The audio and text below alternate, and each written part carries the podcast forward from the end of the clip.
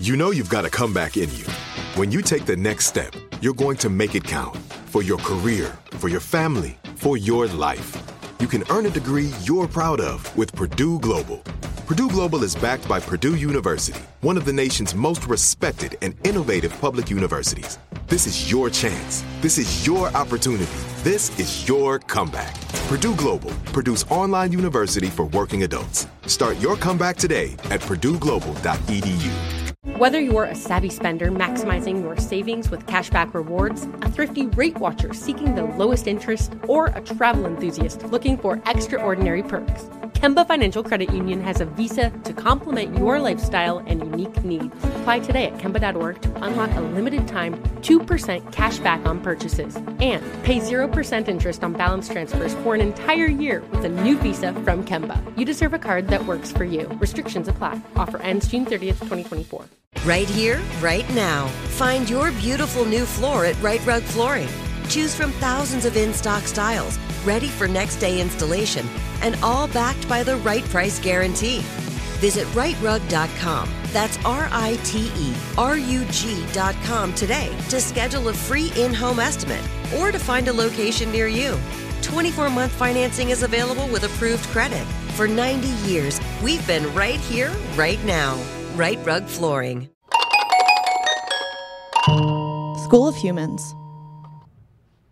Da da da da doo. Ah, don't you love this song, Morning by Grieg? Doesn't this little ditty just soothe your soul? I like to imagine when I hear this song that I'm frolicking through a field, perhaps even riding a horse. I've never ridden a horse before, but I can see us galloping through a field and it's not hurting my vagina one bit. Horses, aren't they lovely, majestic, beautiful creatures? But wait. Imagine one horse. Then imagine another horse. And then another, and then another. And then there are so many horses. They're all crammed together on a busy street. Let's say a street in New York City. They're everywhere. You can't escape. Oh God, I don't think I like horses anymore.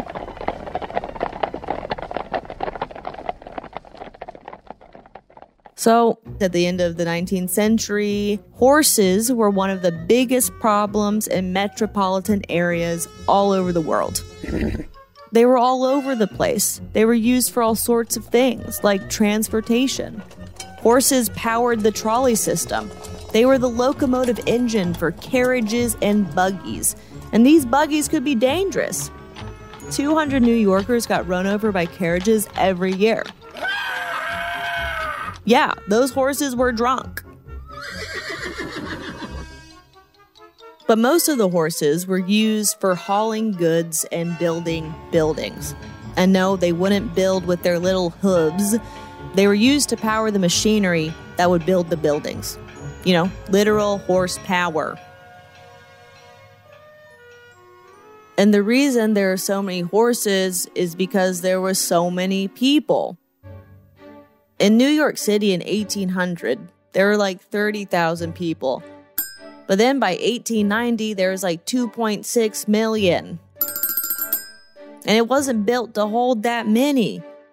Luckily, very few people live there today.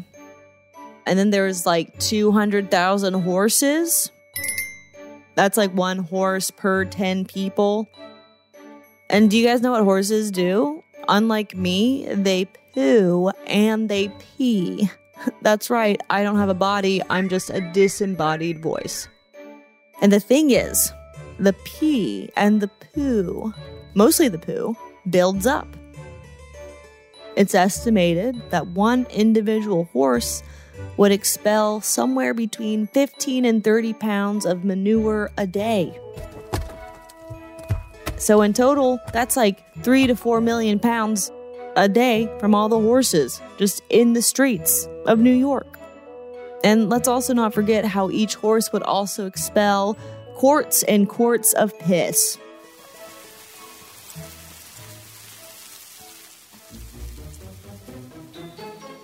And if you can believe it, all this horsey dung was a problem.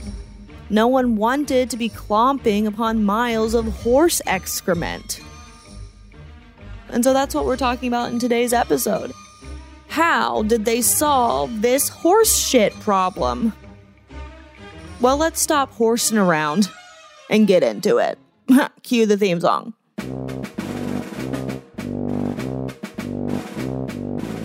This is American Filth. I'm Gabby Watts. Every week I tell you a filthy story from American history. This week's episode A Sea of Manure.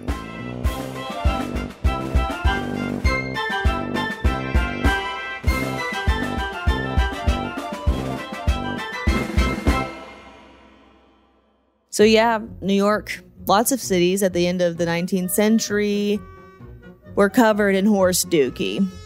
One person in the late 19th century called New York a sea of manure. The shit was, quote, lining city streets like banks of snow. And the thing is, even when it snowed or when it rained, that didn't help the problem at all. The poo would just get caked into the sidewalk, into the streets, into the buildings. And the horse shit, that's not the only problem. There's also a lot of trash and garbage. People were producing a lot of ash in their houses because of fires and shit. But there wasn't a functional public garbage collection service. Like, if you wanted your street to be cleaned up, you personally had to pay someone to do it, or just do it yourself. And the thing is, every time that New York City did hire people to clean, uh, they never seemed to do their jobs. The garbage collectors and street cleaners had a really bad reputation, you know, as lazy and as slackers, and then they would only work if they were bribed. The thing that's interesting, though, is that New York City used to actually have great trash collection. This was earlier in the 19th century because then they didn't have that many horses, but they did have a lot of pigs. That's right. It used to be that pigs were just running amok throughout the town. And you know what pigs like to do? They like to eat trash. And then for dessert, they like to eat their own shit. Perfect, sustainable. So the reason there are these pigs in the city was that, like in the 1820s, a lot of people started moving to New York, in part because of the Erie Canal opening up. But some of the people who already lived in New York City before this great influx of people, they were homesteaders, and these were their pigs. And so the city was being built up, and the pigs were just there, just free roaming, doing whatever they wanted to do, which was mostly eat trash. The city was their brunch buffet. In fact, there are actually so many pigs, like there's 20,000 pigs just running around that they became part of New York's early identity. Like travelers would come from all over, and they always had something to say about the pigs. Like Charles Dickens. He came to New York City in 1842. He wasn't really a big fan of Americans, uh, and so he was delighted when he saw that America's big city was littered with swine. He wrote, Two portly sows are trotting up behind a carriage, and a select party of a half a dozen gentlemen hogs have just now turned the corner. Wow, piggy courtship. But the politicians and the rich people in the city didn't like that pigs were associated with New York. They didn't want visitors to keep thinking that their city was no better than a barnyard. So they launched a smear campaign against the pigs through the 1850s and 60s so that they could get rid of them. They were like, oh, pigs, they attack children, they poo on you, they cause carriage accidents because they don't obey the traffic rules. They're in the way. They also accused pigs of carrying diseases, which they didn't really. Like, if any rich person in New York would get a headache, they'd be like, oh, it's because of the pigs. The pigs did this to me. And then they said the biggest sin of all that the swine had been committing. Sometimes ladies, that's right, ladies would see swine copulating in public view. that's right, that's something ladies should not be seeing. And so they got rid of the pigs. And by getting rid of the pigs, they actually gave themselves a much bigger problem. because the horse shit, unlike the pigs, the horse shit actually does lead to disease. Because what comes with shit? Mosquitoes, bugs, rats, other vermin that transmit disease. So, New York City, they had all the hits. They had cholera, they had typhoid, they had typhus, they had yellow fever, malaria.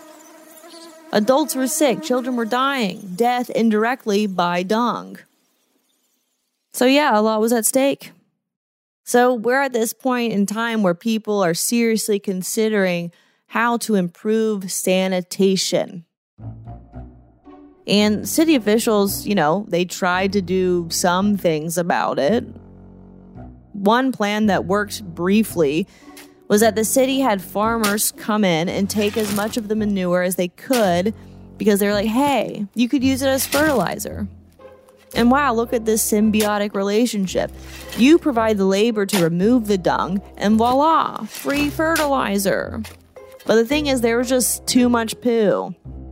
And the farmers didn't need that much fertilizer. They realized that they were at the end of a bad deal. So they're like, hey, We'll remove the manure as long as you pay us. Damn, the city couldn't get free labor. Boo. And the thing that might be even more disturbing than the fact that there was trash, that there was horse manure, another big issue that they had was that sometimes people would just leave their horses in the street after they died. That's right, they would just leave their dead horses in the street to rot. Don't we love to hear that? And now, horse girlies, you might want to tune out for the next couple of minutes because I'm going to talk about the horses and you're not going to like what I'm going to say. Because the horses, they were not treated well. Most of them were being used for horsepower, so they were worked to the brink.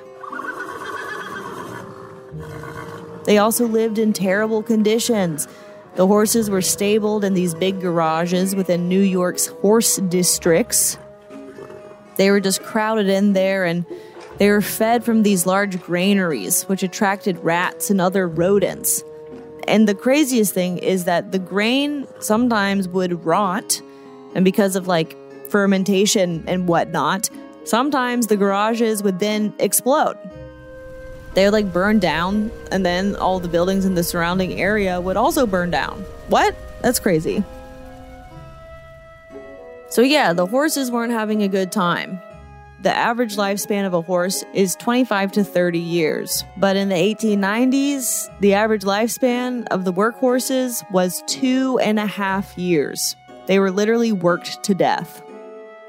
I would, at this point, make a beating a dead horse joke, but that feels very inappropriate and a viable reason for cancellation. So let's move on. One thing city officials did with these dead horses starting in the 1850s was send them to this little island, Barren Island, off near Jamaica Bay, because this island had several processing mills. That's right, they would turn the dead horses into glue and that's how it got the name Dead Horse Bay. And you might be thinking, an island filled with glue factories, that sounds terrible. And what's worse, uh, people actually lived on the island. Yeah, all the people who operated the glue factories and whatnot, they lived there. Most of the residents were immigrants, and they lived in very toxic conditions. And then, even off the island, they were treated appallingly. Like in 1879, there was this Brooklyn Railroad Company that got the court to rule that they could legally turn away the people who lived on the island because their clothes smelled so bad. Yikes. But even Dead Horse Bay couldn't save New York City. There are still a lot of dead horses and even more horse shit. And yeah, the city's politicians had done some things here and there trying to relieve the problem of filth.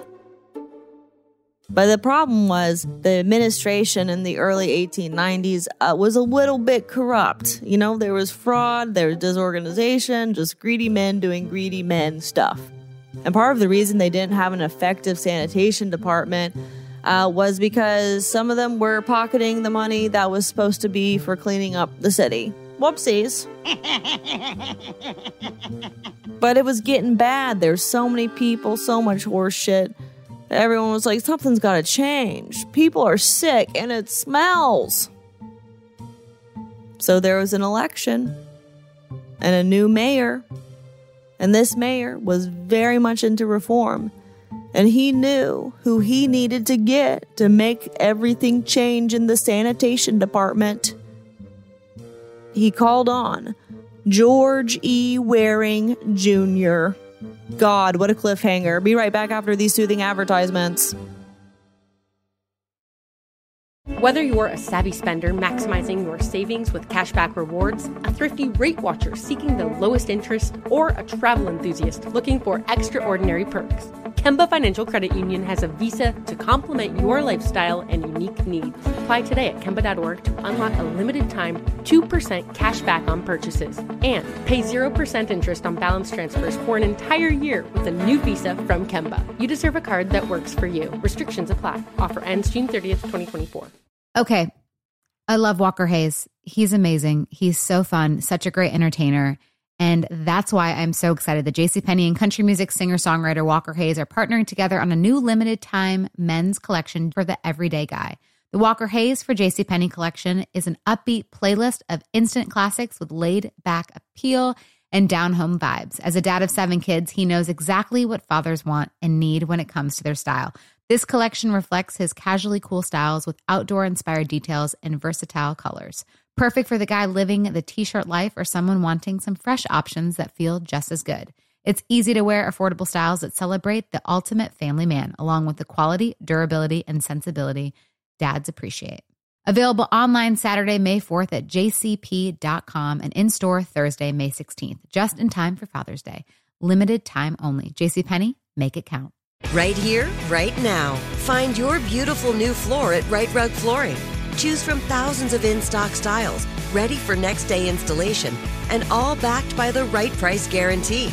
Visit riterug.com. That's R I T E R U G.com today to schedule a free in home estimate or to find a location near you. 24 month financing is available with approved credit. For 90 years, we've been right here, right now. Rite Rug Flooring. So while the politicians in New York were not investing in their sanitation department, aka taking away the money for the sanitation department, around the country and around the world, there had been some innovation in sanitary tech, Sandy Tech. and one of the men at the forefront was George E. Waring Jr. So, whomst is George? George was the son of a wealthy stove manufacturer born in Pound Ridge, New York. And when he was younger, George studied agriculture science. He was a farmer, basically. But then in 1857, he joined a very big project in New York City. He was going to help with draining the wetlands so they could construct Central Park. He was like, Yes, I will be an agricultural and drainage engineer now. And also, what we need to know about George is that he loved horses. And I know I was talking about all sorts of nasty things related to horses. So I thought we might have a nice tangent talking about how much this guy loved horses. And no, I don't mean he loved horses in like a brony or a furry sort of way. Nothing nasty, just a pure, tender love for a horse. Don't be nasty. He loved horses so much that in 1875, he published a book about all of his horses and the adventures that they had had together called Whip and Spur. And it seems the horse he loved the most was his beloved mare, Vixen. Vixen came into his life when he was working on the drainage system in Central Park. He realized to do his job that he needed a saddle horse to transport him around and do his duties. He went to various auctions, tracked down leads, but couldn't find a horse. It wasn't until a stable boy was like, Hey, sir, I got a man who can get you a horse. And so George walked to the edge of town and met a dude who peddled not just clams, but also potatoes. Wow, diversified inventory. And that dude was like, Yeah, I got a horse you can have. So they went to the barn, and that's where George met Vixen. She was scrawny from all the hard labor she had done, but he knew he wanted this horse because of her, quote, wonderful head. This was the perfection of a horse's head, small, bony, and of perfect shape with keen deer like eyes and thin, active ears. Her royal blood shone out from her face and kept it beautiful. End quote. And George and Vixen, they had a great time together. She helped him go about his duties, and then sometimes they would have some fun while working on the drainage system. He wrote, The park afforded good leaping in those days. Some of the fences were still standing around the abandoned gardens, and new ditches and old brooks were plenty. She cleared the brook with apparent ease, and once, in a moment of excitement, she carried me over a brook with a clear leap of 26 feet. George really loved Vixen. She was a great companion, whether he was riding her or they were just walking next to each other. He said she was as good company as a dog, better perhaps, because she seemed more really a part of one's self. Vixen followed George into the Civil War, but unfortunately, that's when she died.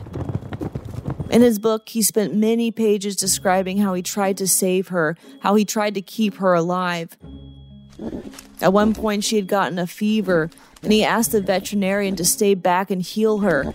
He said the thought of leaving her was very bitter. And with the work of the vet, she did recover and was returned to George at their camp. George said there was now hope that she would recover sufficiently to be sent to St. Louis to be nursed. But then, that night, another horse broke into her enclosure and broke her leg. George was beside himself. He said, I could not let her die now when she was just restored to me. He was basically like, I don't care if her leg is broken. He knew that she could never carry him again, but he was like, she could be my pet, and I could send her home and make her happy for many a long year yet. Meanwhile, he's literally at war. But eventually, on a lovely Sunday morning in November 1862, he saw Vixen sitting on her haunches like a dog. And she sat like that all day and refused any food. And George finally knew there was no hope. She wasn't going to get better. So one of the officers led him to his tent, and George said, I turned to look back at poor Vixen, and she gave me a little neigh of farewell. He talked with the officer about all the good days he had had with Vixen until they heard a single shot. That evening, the band played a funeral song, and George said, The sun went down on one of the very sad days of my life. But anyway, enough of that horse story. After the war, George continued to work at the intersection of farming and engineering he wrote a bunch of books about scientific agriculture, along with his stories about horses. And he got a lot of good money for this, so he went to Europe, where he wrote traveling stories and probably learned about what European engineers were doing to help their cities not fall to trash and rot. And along the way, he developed a deep interest in public health. He wrote a bunch of stuff about sanitation he would make the case that things need to be more sanitary because it's right for the public's health. But also, he was like, if we invest in sanitation, maybe we can find a way to make money off of our trash. Hmm, very idealistic. Now, a lot of people think that George wasn't actually that innovative. What he was good at was taking other people's ideas and making them seem really compelling. He had a big personality and wrote with, quote, infinite gusto people were like, wow, this guy is bold. You know, he's like in the papers writing about the privy. That's very impolite, but also very interesting. So he was becoming a bit of a celebrity and also a hotshot in the sanitary engineering world. So in 1878, George was the person that the newly established National Board of Health called on to go fix Memphis. What was happening in Memphis was they kept having these cholera and yellow fever epidemics. And a big part of the reason the diseases were so bad there was because a lot of their water wells were right next to the places where they shat and pissed. And there was other various drainage issues. So they called on George to fix it. And he came up with a whole new sewer system for the city that would separate all the bad stuff from the water. And after it was put in place, there were no more epidemics. So in 1895, William Lafayette Strong became the mayor of New York City. Strong was big on reform, and he came into office looking to squash the corruption of the previous administration. One newspaper wrote that Strong's election was a revolution that closes a dark and opens a bright era in the municipal affairs of New York. And so, almost immediately after he took office, on January 1st, 1895, William Strong appointed George Waring as the Commissioner of Street Cleaning for New York City. He was like, George, help us. We're drowning in shit and trash and dead animal carcasses. Fix it. So George got to work. He wrote some memos. He said, There is much need for radical improvement. And one of the first things he did was assemble a sanitation army. He hired a bunch of civically minded dudes to become street cleaners and trash collectors. He made them dress in white suits. You know, the perfect color when you're cleaning trash, shit, piss, and oh, also, you know, ash was a big problem. And he did this for a variety of reasons.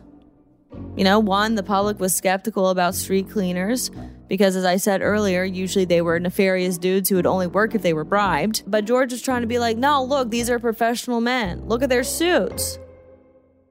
And George's approach to cleaning was very systematic. He was like, okay, go clean this part of the city from this exact block to this one at this time with this equipment and make sure it looks good before you move on. And he told his men to start cleaning in the poorer areas of the city because the rich people would already hire people to clean their streets. And initially, the people who lived in the poor areas threw rocks at them because they saw a bunch of dudes in matching suits and they were like, what the hell? They're trying to steal our homes. But eventually, the residents realized, oh, they're just cleaning the streets. Nice. Cool. And after two weeks, their streets looked just as clean as the rich people's. And this literal street cleaning wasn't the only thing George Waring was doing. Oh no. He made new and improved street cleaning and garbage collecting equipment. He also came up with a system where he was making residents separate the things they were trying to throw away. He made them separate them into four categories. And in a short period of time, George had really triumphed.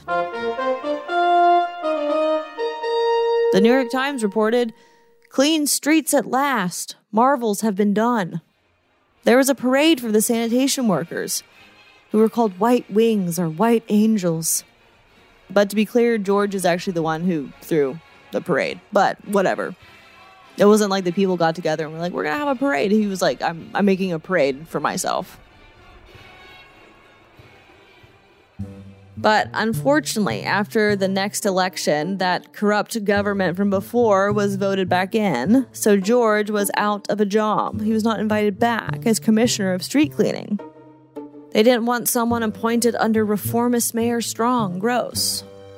But George Waring was not done with his career. It was 1898, the year of the Spanish American War. You know, the one with the embalmed beef scandal. George got a job to go down to Havana and make an assessment about their sanitation so that they could figure out how to stop all these yellow fever outbreaks. His results were uh, the sanitation is uh, very bad, low score. There's no sewers. Trash and feces are just thrown into the street. The market smells very bad. And the privies are overflowing. And the street cleaners, they have no money. On his way back, he wrote the first draft of his findings, and he was like, Yeah, if you give me $10 million, I can fix it. But the day he got back to New York, he started feeling a bit sick. And then four days later, he died of yellow fever. A lot of people were sad. One person wrote about his death. Quote, his death at the hands of the king of dirt diseases gives a mournful but most impressive emphasis to the lesson which he taught so earnestly of the kinship of dirt and disease. George's sanitation plans were enacted in Havana, and Havana was cleaned up. People were like, damn, it looks good. But unfortunately, there is still a lot of yellow fever. And New York, well, it was cleaner than it had ever been in the 19th century. But, you know, the horseshit problem did not fully resolve. It was still around. There were still a lot of horses. It was still a little gross. Just maybe less, but still kind of gross. And the new administration wasn't really giving resources to the sanitation department. And technically, the poop problem wasn't actually fixed until we started driving cars. It took the rise of automobiles to really eliminate horse shit from the streets because they're like, we don't need as many horses as we used to. You know, that's how you solve your problem. Go to the source, just get rid of the horses. And yeah, at the time, technically, cars were the cleaner, greener option. And look how that's worked out. Perfectly, nothing is wrong. So thank you, Henry Ford, for everything you did. Just kidding. I don't want to thank Henry Ford, but, you know, cars. Anyway, guys, I think every week we learn a lesson from American Filth. And I think the lesson here is that uh, don't have 200,000 horses.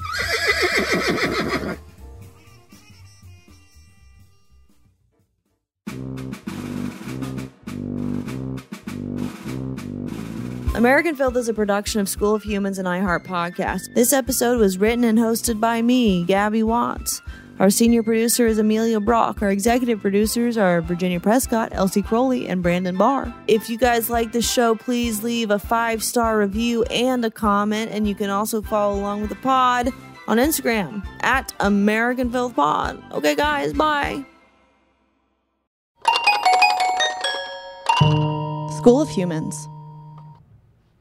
Whether you're a savvy spender maximizing your savings with cashback rewards, a thrifty rate watcher seeking the lowest interest, or a travel enthusiast looking for extraordinary perks, Kemba Financial Credit Union has a visa to complement your lifestyle and unique needs. Apply today at Kemba.org to unlock a limited time 2% cash back on purchases and pay 0% interest on balance transfers for an entire year with a new visa from Kemba. You deserve a card that works for you. Restrictions apply. Offer ends June 30th, 2024. Viking, committed to exploring the world in comfort. Journey through the heart of Europe on an elegant Viking longship with thoughtful service, cultural enrichment, and all inclusive fares. Discover more at Viking.com. Right here, right now. Find your beautiful new floor at Rite Rug Flooring. Choose from thousands of in stock styles, ready for next day installation, and all backed by the right price guarantee. Visit riterug.com. That's R I T E R U G.com today to schedule a free in home estimate or to find a location near you. 24 month financing is available with approved credit. For 90 years, we've been right here, right now. Rite Rug Flooring.